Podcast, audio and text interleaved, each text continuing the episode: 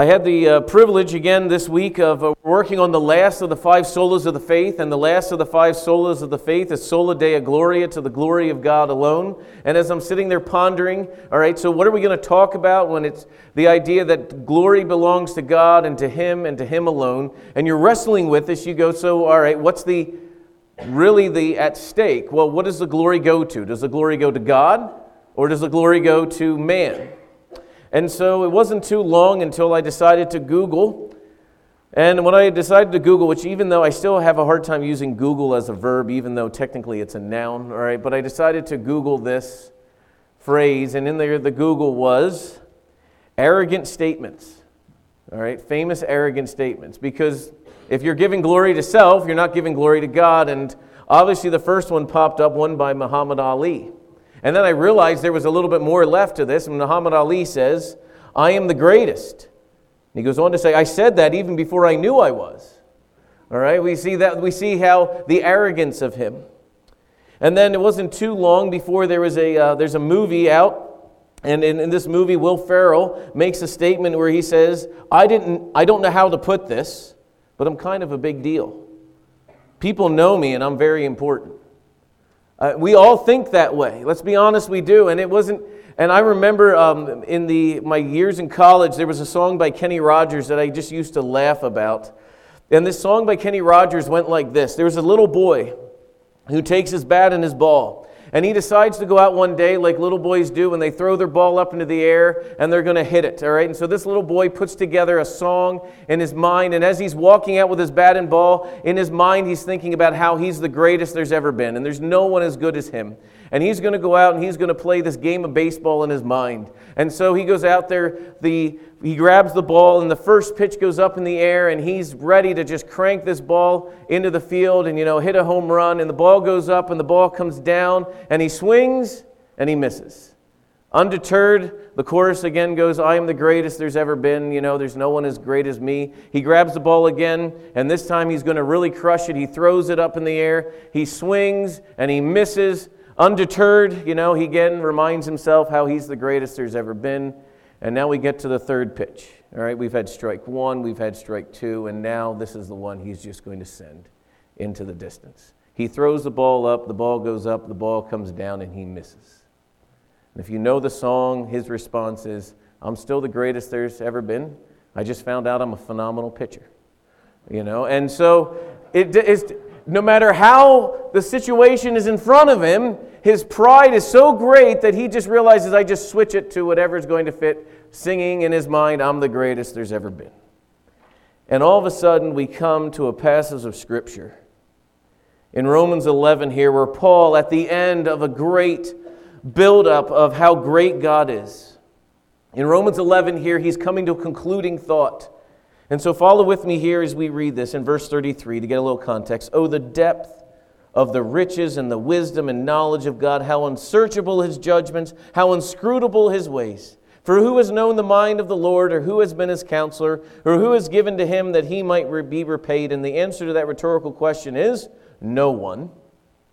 Verse 36 For from him and through him and to him are all things, to him be the glory forever and ever. I threw too many evers in there, but amen. There's two parts of this verse that I want to break apart in verse 36. We have the from him and through him and to him, and then we have to him be the glory forever. Amen. Part one, we're going to see a God centered theology. And the God centered theology we're going to see is that Paul is going to proclaim that from him and through him and to him are all things. And then the second part of this verse, we're going to see a God centered doxology. So, a theology, again, is the study of God. So, we're going to see Paul's understanding of who God is. And then a doxology is the response, the praise that flows from that. It's the same thing that happens all the time in our lives, a cause and we have the effect no different than what's going to happen in all in multiple places of worship today called stadiums. There will be people there worshiping and all of a sudden a ball will be thrown into the air and the worshipers stand up ready to cheer on their idols and as the idol is the ball is caught, people stand in applause and they cheer because they saw something and what are they doing? They're giving us their doxology, their praise to what they saw. If you haven't figured it out, it's called the NFL. All right, and so as we're playing through these things, we know that. And so, point number one of the text is what is very clearly saying here that God is the source of all things. So, when we think about why glory goes to God and to God alone, we're reminded what Paul says is God is the source of all things. So, what we're going to see here is that high theology is going to drive us upward. Low theology drives you down to the world around you. High theology drives your heart and your mind upward. So let's break down this verse. There's a couple of very important phrases in here. From him and through him and to him, and I want to look at the last part, are all things. So that understanding of that word all things literally means all things. All right? There's not too many different ways of interpreting all things unless you believe in anything other than all things means all things, which is everything. So that means nothing is outside of this statement. Paul is including everything in this statement. This is a statement that includes literally the universe and everything that ever existed. So we're seeing here that Paul is explaining there is no rogue molecule in this world that is not part of what he is talking about. He's also telling us that it is the history of all things that ever have been and ever will be are included in this statement. When we realize that from Him and through Him and to Him are all things, this is literally the basis of a Christian worldview. A Christian sees everything that it is from God. God is the one who is doing it, and God is the one who's going to complete it. That is a Christian worldview. That's how the Christian is to view the world that everything is from Him and through Him and to Him. So now, what I want to do is I want to walk through these phrases each three of them, and I'm going to walk through them in three different ways. So when we look at verse 36 and you see the phrase, all things are from him, what that means is the from is a past, so that means eternity past, things that happen in the past are from God. When it says all things are through him, that means within time things are happening. And then we see that all things are to him. We see we're talking about eternity future. So here's another way of going through this all things are from him. That would mean he is the source of all things. Because if everything is from him, he is the source of all things. If all things are through him, that would mean that the means of accomplishing all things come from him. And if all things are to him, that means he is the completer of all of these things. Another way of putting it, I'm going to go down again just in case if you're not getting this, because this is really key to Paul's argument. All things are from God. That means He is the architect of all things. All things are through Him. That means anything that comes to pass, He is the administrator of all things that come to pass. And last but not least, if all things are to Him, that means the goal of everything is pointing towards Christ. We are moving in that direction. So, to summarize verse 36, the beginning of this, because if we do not understand this, we will not get the last phrase, to him be glory forever and ever. So, another way of putting it, God planned it, and God's plan is going to be accomplished in space and time, and God's plan will come to completion because God has planned it. And you're going to go, does anywhere else to say in Scripture? Well, I turn with in your Bibles here to Colossians. Colossians chapter 1 verse 16 and 17. Galatians, Ephesians, Philippians, Colossians. Colossians chapter 1, verse 16. Paul states, For by him all things were created, in heaven and on earth, visible and invisible, whether thrones or dominions or rulers or authority, all things were created through him and for him.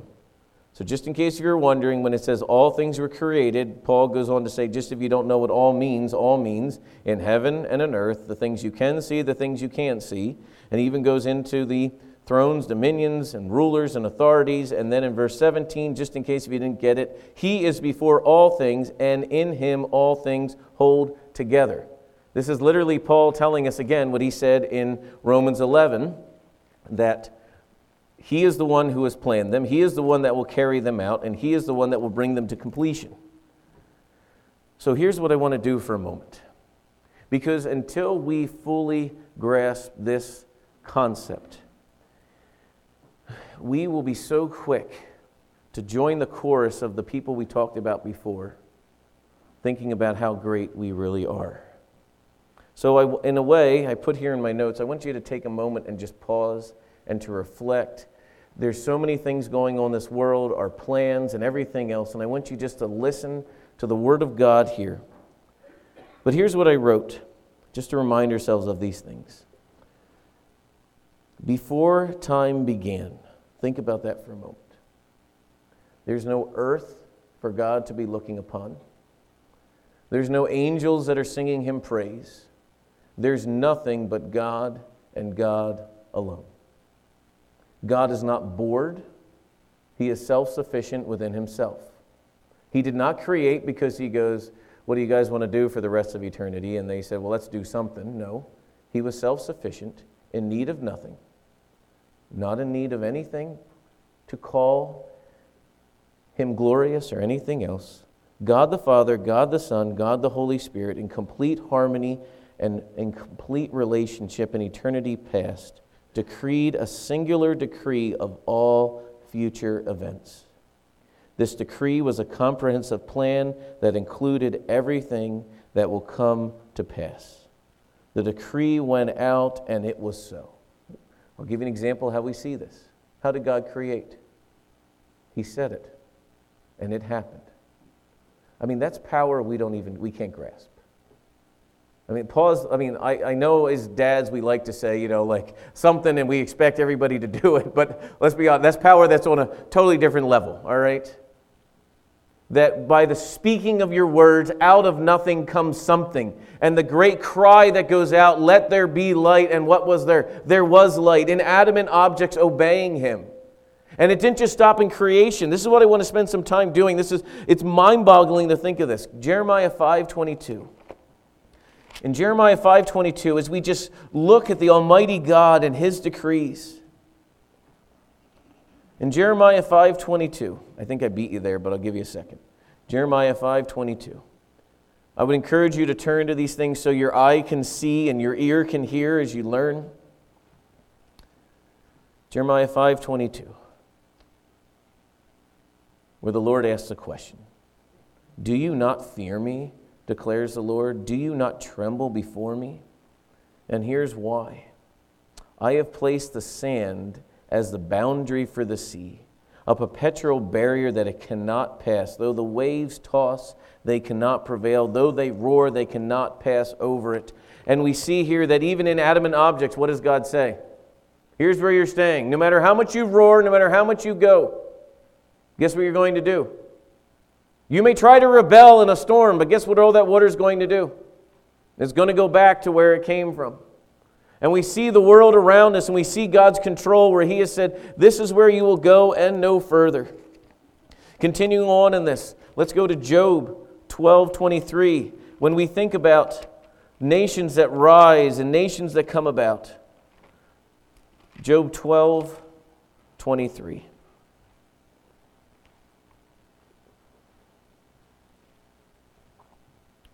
In Job 12 23 here, what we see is speaking of God, He makes nations great and He destroys them. He enlarges nations and He leads them away.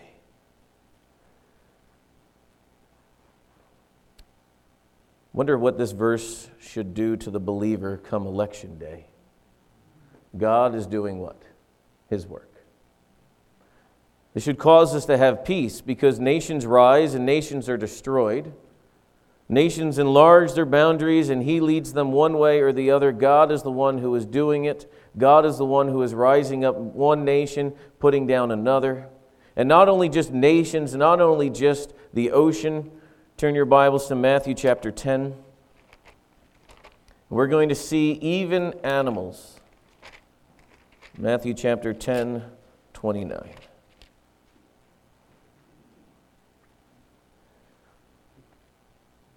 God here is speaking, and here's what he says And are not two sparrows sold for a penny? All right, this is giving us a good indication of the value of sparrows. And we see a penny a sparrow, you're going to go, these are animals that are here for a moment, they're gone. I would almost argue that most of you, if you were driving and you saw a dead sparrow, that would probably not ruin your life, depending on your opinion on sparrows. But most of you are not there, all right? We don't have a Save the Sparrow group, you know. Um, even, even in our world, our sinful world, there are certain animals that no one really cares about saving. You know, like if all the mosquitoes would die, no one would be out there, let's save the mosquitoes. It's just the cute, cuddly ones that we care about. But notice what the text says even animals that don't mean anything to the human race, none of them will fall to the ground apart from what? The Father. And it goes, and if that's how God views the animals, how much more what? You. So even we go even further, what about our plans? If everything is from Him, if everything is to Him, and everything is through Him, what about our plans? What do we do with all of this? How is this supposed to work out? Well, let's go to the wisest man in the Bible, wisest man who had ever lived apart from Christ in Proverbs 19:21 and see what Solomon has to tell us about our own plans. Proverbs 19:21 Many are the plans in the mind of man, and I would go, yes they are. We have a lot of plans. We have a lot of things we're thinking about. We have a lot of things, I'm going to do this or I'm going to do that. We have this plan or we have that plan. But what do we know? What does the phrase go on? Every proverb, I love this. They start off with something, then they give you the, but this. But it is the purpose of the Lord that will stand. Solomon is saying, You can plan all you want, but God's purpose will stand. James picks this up again in James chapter 4, 13 and 14. Please turn there because this is a very important passage for us to grapple with because um, it is a passage that reminds us of many things that we need to be reminded of every single day. In James 4, 13, he says, Come now, you who say, Today or tomorrow we will go to such and such a town and spend the year there in trade and make a profit. Now, I want to be clear, he is not saying it is not right to plan. I want to be clear on that. James is not saying you should never plan. What he's saying is when you're planning, here's what you need to remember. And what do you need to remember? Yet you do not know what tomorrow will bring. What is your life? For you are a mist that appears for a little time and then vanishes. Here's what you should say, though. Instead, you should say, If the Lord wills, we will live and do this or do that. As it is, you boast in your arrogance, and such boasting is evil. He's basically what he's saying is, You do not know what tomorrow holds, but who does? God does. And so, if God wills, this will happen. If God does not will it to happen, guess what? This won't happen. But here's what happens when we start talking like this. Because we like the fact that everything is from God, but if there's a time where all of a sudden, when things are being accomplished, we want to go, well, what about me? Because if we're not careful, we have to wrestle with this. So, does it even matter what I do if everything is from God and through God and to God? Am I just a puppet on a string? What about my will? What about the decisions I make? And when you say that too long, I want to be careful. This is where we need to pause because we can start saying, but what about me? And if your initial response to the sovereignty of God is to respond, but what about me? I would argue, and I'm arguing this because I do this all the time as well, so I'll just pick on myself. When immediately I'm confronted with the sovereignty of God, and I immediately say, but what about me? Literally, what I am hearing in my own voice is, I'm a pretty big deal around here. Because God's really big, but what am I still? I'm a pretty, pretty good guy, right? You know, like, what about me? Well, I mean, I've got something. So when we deal with this will of man and God's sovereign decreed plan, we need to start at the beginning. We start with God and we work our way back to man. We do not start with man and work our way to God. We start with what the Bible says about God. But I want to help you as we read through and we think through this whole idea that how is everything from God, to God, and all about God? To Him be the glory. What about me? It's very interesting. The Bible does not struggle to proclaim these two things. Here's what the Bible does not struggle proclaiming that God is sovereign over the affairs of man, and there's not a single thing that happens that God has not decreed. You know what also doesn't have a problem proclaiming? That man's decisions have real decisions and they have eternal consequences. And I'll give you a passage where these collide. But there's a lot of times in our own lives we all get ourselves in this Gordian knot tied about this, and I'll explain why we do. But go to Acts chapter 2.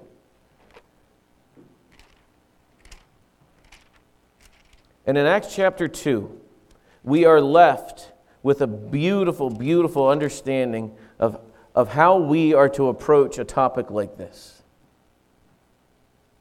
Now, what we have in Acts chapter 2 is Peter, who was filled by the Holy Spirit after Pentecost. Remember, all of the disciples that were in the, that were in the building were filled with the Holy Spirit. They're speaking in the languages of people around them, proclaiming the glory of God. And all of a sudden, people say, Hey, these people are drunk. What's going on here? And Peter, who was scared to death, Peter, remember him, stands up and gives a sermon, and he's describing what's happening. Now, in his sermon, he's going to do a lot of just I mean, they're not even little like pot shots, they're like cannonballs at the people that are standing here. And here's one of them in verse 22, Acts 2 22.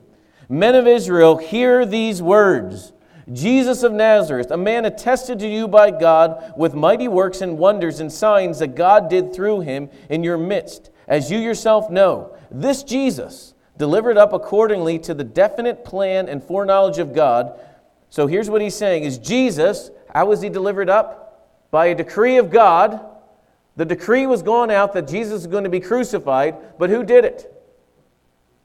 You did it. So, what we have is a sovereign decree of God being played out in time and space by people that have real lasting consequences to the decisions that they're making. And Peter's not sitting here going, Let me try to explain how this all fits together beautifully so you get it. What he is saying is, Here's what is decreed, here is what has happened, and our response to all of this is to repent and believe. He doesn't say, let's go through some long diatribe about man's will and the sovereignty of God and get ourselves so tied up that we sit there and not do what the call of the gospel is. What is the call of gospel? Believe and repent. But you might say, but Tim, all right, I, I get that part, but you don't understand. I got up yesterday and I went out to work and I worked really, really, really hard. And I worked really, really hard and I brought home the money for my family. Last time I checked, if I let God do it, the tools would just sit there. I did it. I'm the one who should be thanked. And you know, you thank God, but no, like I literally was the one that pounded the nail. I was the one who mowed the, the yard. I was the one that brought in the crops, not God. Why should I thank Him? Because remember, what do we all believe the verse that's not in the Bible? God helps what? Those who help themselves, right? We all know that's not there, but what do we all live like? It's there, right? 1 Corinthians 4 7. Turn your Bibles to 1 Corinthians 4 7.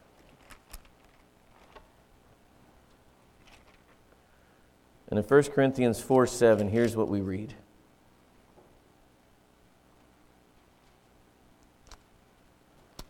Starting about in the middle of the verse there, but just because it just hits us right between the eyes.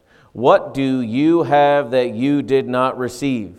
Another phenomenal rhetorical question, and the answer is nothing.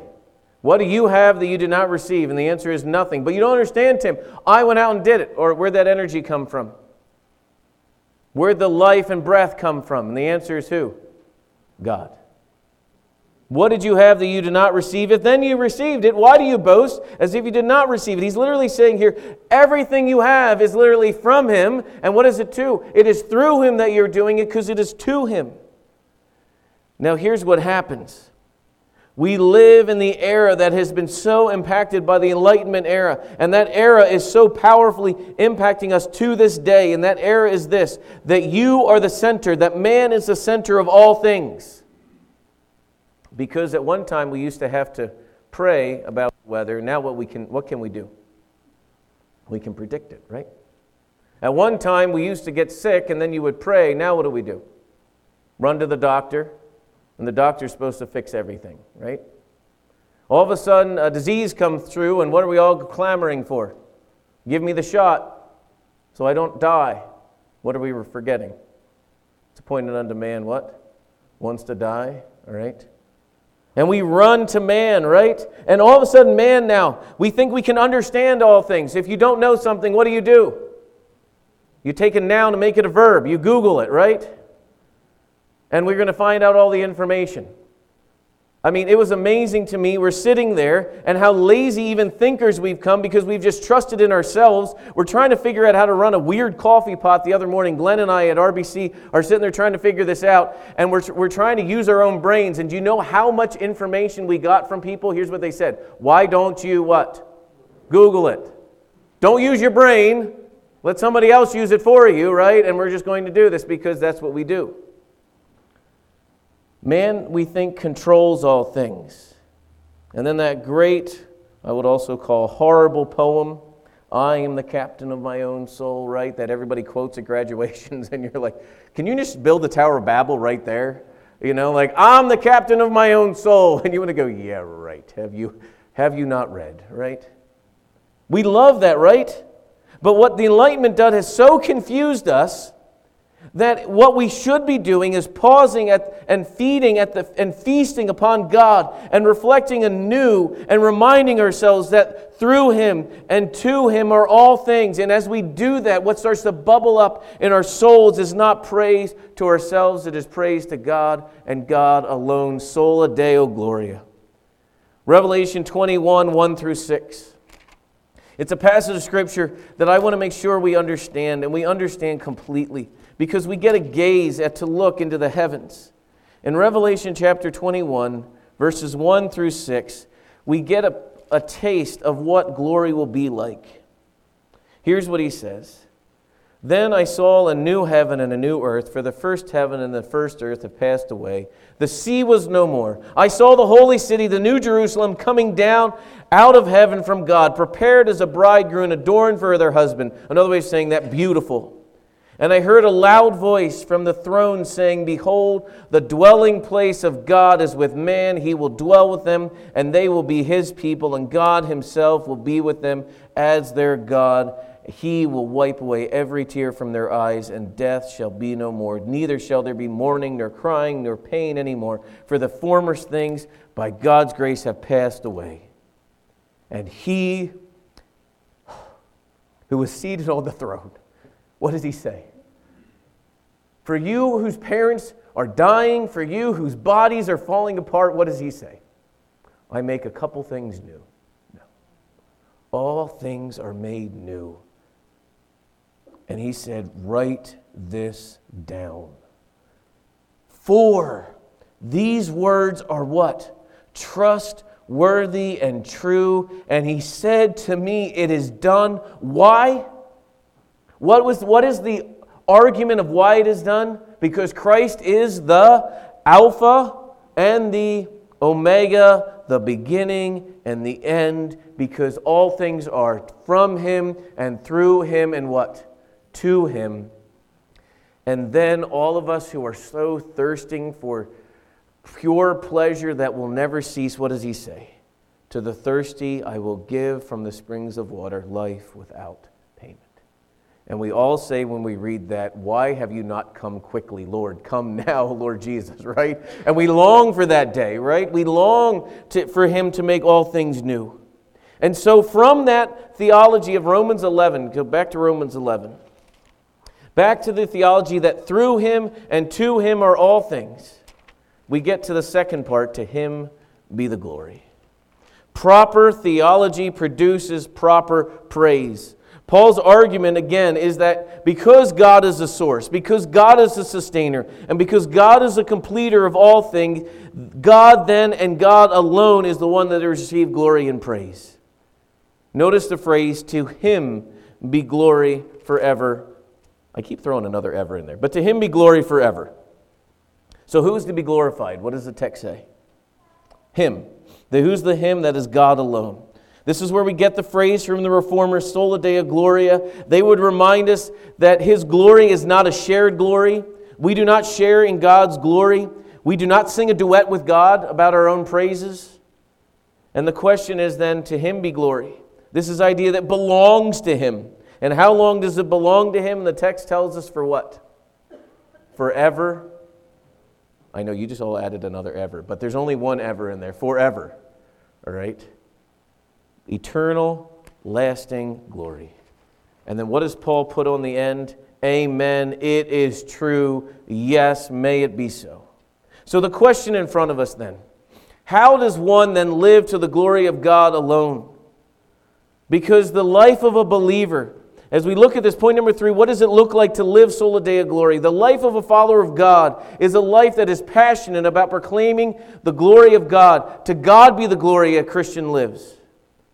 But when we praise God, we are not giving him glory as if he lacked glory. You following how this goes? It is not God is up there, then he lacks glory, and that we're giving him glory. What we are doing is ascribing to God the glory already that he is and what is due his name. No different than when I stand at the Grand well, it's a whole lot different, but it's an earthly example. When I stand at the Grand Canyon and I look at the Grand Canyon and I say, that is grand. All right, all I'm doing is proclaiming what it already is. I'm standing in all of it. By people standing there and going, wow, that is great, it does not make it any greater than it already is. When we proclaim the glory of God and we talk about how great He is, God is not getting added glory. What He is getting is the glory that is due Him. What is necessary for an individual when they understand how great God is, this is just a natural response to glorify His name.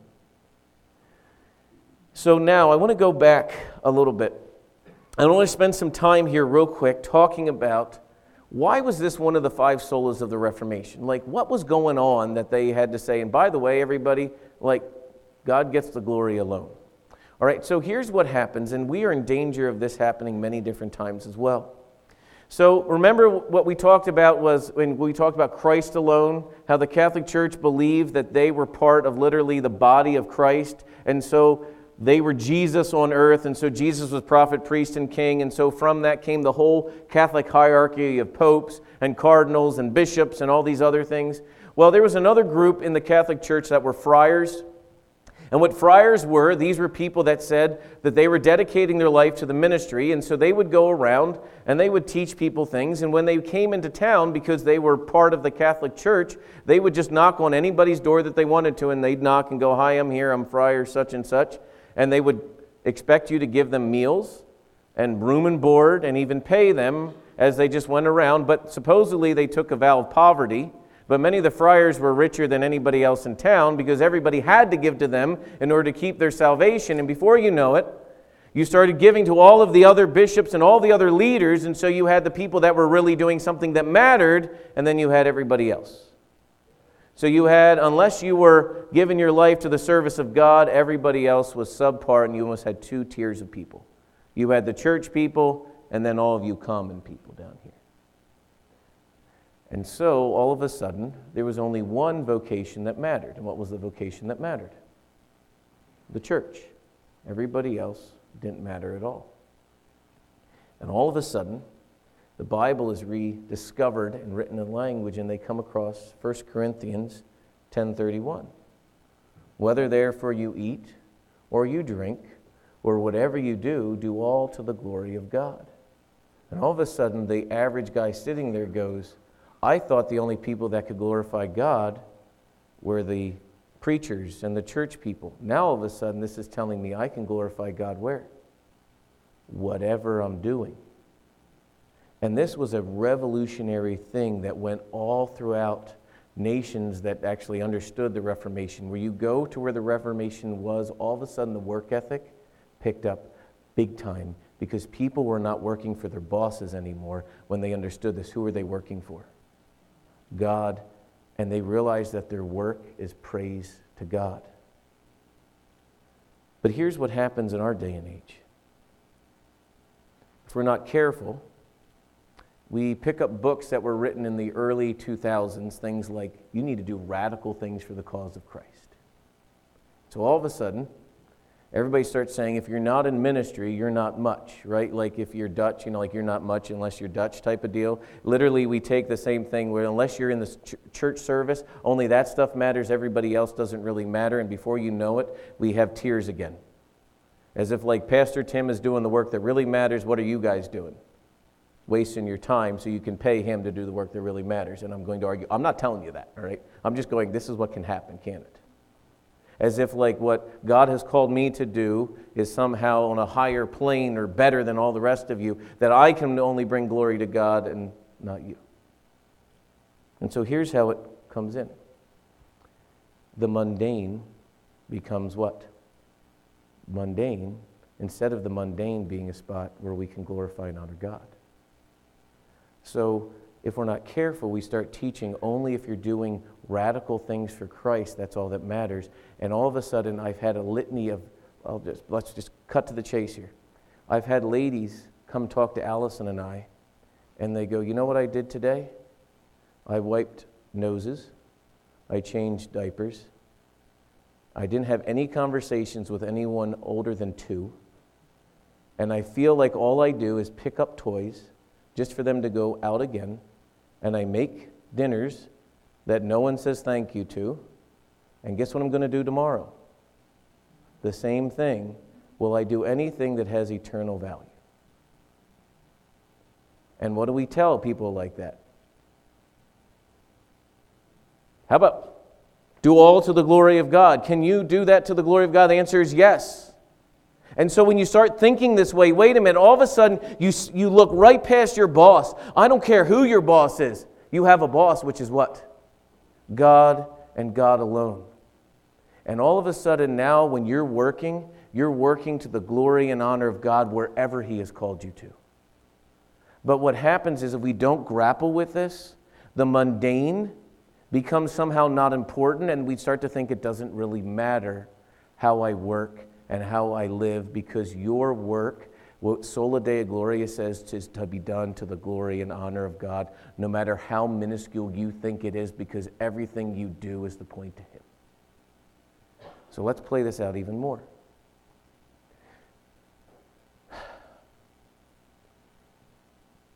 You're in your job on Monday, and you're sitting here and going, I know I should be doing this or I should be doing that. I can waste a little time here or I can waste a little time there. What does Sola Deo Gloria say? You're working for the glory and honor of God even if no one sees. Do I need to put three nails in this? Well, three will hold, but literally four is what I should do. What do we do? All right, uh, here's another one. I know I need to, uh, I only brought three nails up with me. I'll nail this board in and it'll be okay. But what am I getting paid to do?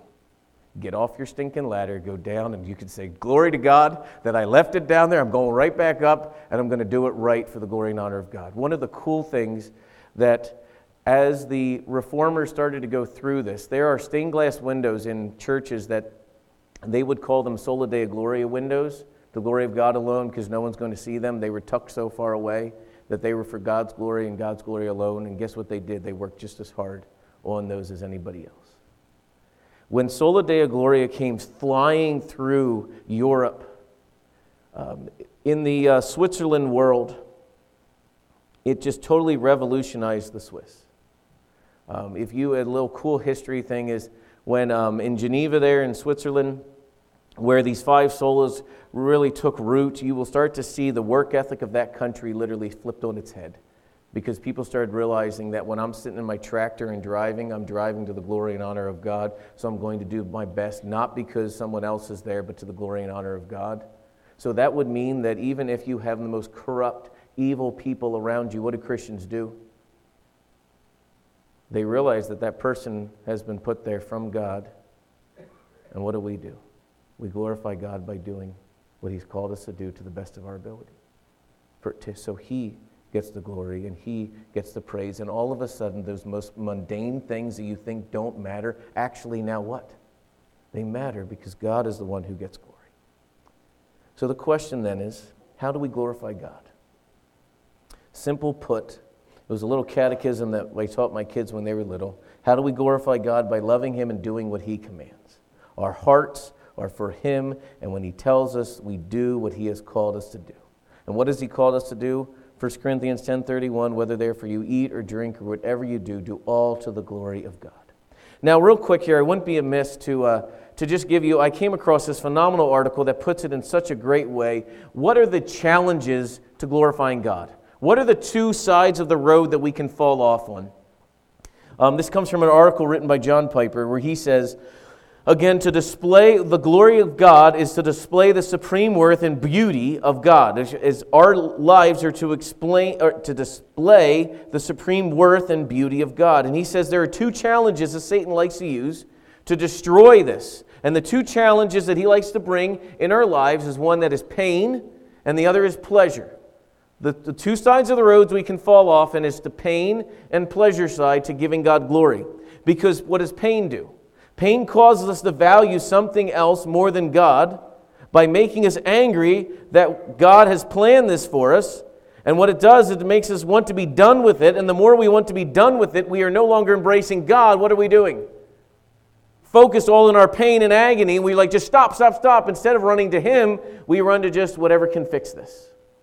Okay, the other side is pleasure, where we spend so much time in pleasure that we're cherishing our pleasure more than we cherish God. And it's not by making us angry at God, but what does pleasure do? Forget that we even are understanding that everything is from Him and to Him and for Him. Pleasure drives us to a point where, well, we don't even need God, right? We're just whistling through our day. Everything is great, and we don't need God. And he, John Piper was arguing there's two sides we can fall off on this pain or pleasure that we miss that God has put these things into our lives. To God be the glory. This is at the heart and the root of all of us because here's what we want to do. And here's where it creeps in. So you said, Tim, all even the mundane things we can bring glory to God. But guess what can creep in really quick? When we're doing the mundane things to His glory, we hope that someone's watching, so they say what? Way to go on the mundane things, right? Good job. You did the small, insignificant things right. What a wonderful person you are. And before you know it, I have had this happen multiple times in my life. I have listened to sermons. I'm literally blowing off an area of, of, the, um, of, a, of a driveway or something else like this, and I come around and I look, and one of the rules that we had when we were landscaping was you blow off the person's porch whether they paid you or not. That was just an extra we would have. The person's not home. It's fall. Guess what happens during fall? Leaves. Whatever I blow off will not look like we did anything two minutes later, right? We're not getting paid to do this, but my boss had asked me to do it. And I'm literally listening to this, right? I'm literally listening to sermon about doing the mundane things for the glory of God, so I blow off the porch. And guess what I want to tell him when I'm sitting down in there? Hey, by the way, I did something that we, because I want him to go, good job, Tim, way to do that. You, you, you, feel the fight, at least in my own heart. I'm sure it doesn't happen to any of you guys. But the fight in our own heart, that what do we want? We want the praise of man. Instead of saying if it's glory to God and glory to God alone, we do those things knowing that we may never get the glory for that. No one may ever see that. But what are we going to do? We're going to do it well because we want people, when they see us, to see Christ. Because it's all about Him. To Him be glory forever and ever. And so here's my prayer for us. We say, What did we learn? To God be the glory. Great things He has done. And we are to call and to point others to Him and Him alone. Because He is the only one that is worthy of all of our glory and praise. Let's pray. Dear Heavenly Father, thank you. Thank you for these reminders from your word as Paul was ending this part of Romans here, and he reminded us that you are the one, you are the architect, you are the com- administrator, and you are the completer of all things, and may we rest in that fact. And yet at the same time, may we understand that you have called us to act, to live, to respond to this message in praise, and may our life be one of praise back to you, one that points others to you, one that does those small, even insignificantly mundane things to the glory and honor of God because you are the one that we want people to see. Help us now, guide us. I was about ready to sing a song about how majestic you are. May these words not be something we sing, but they may be something we also live. In your name we pray. Amen.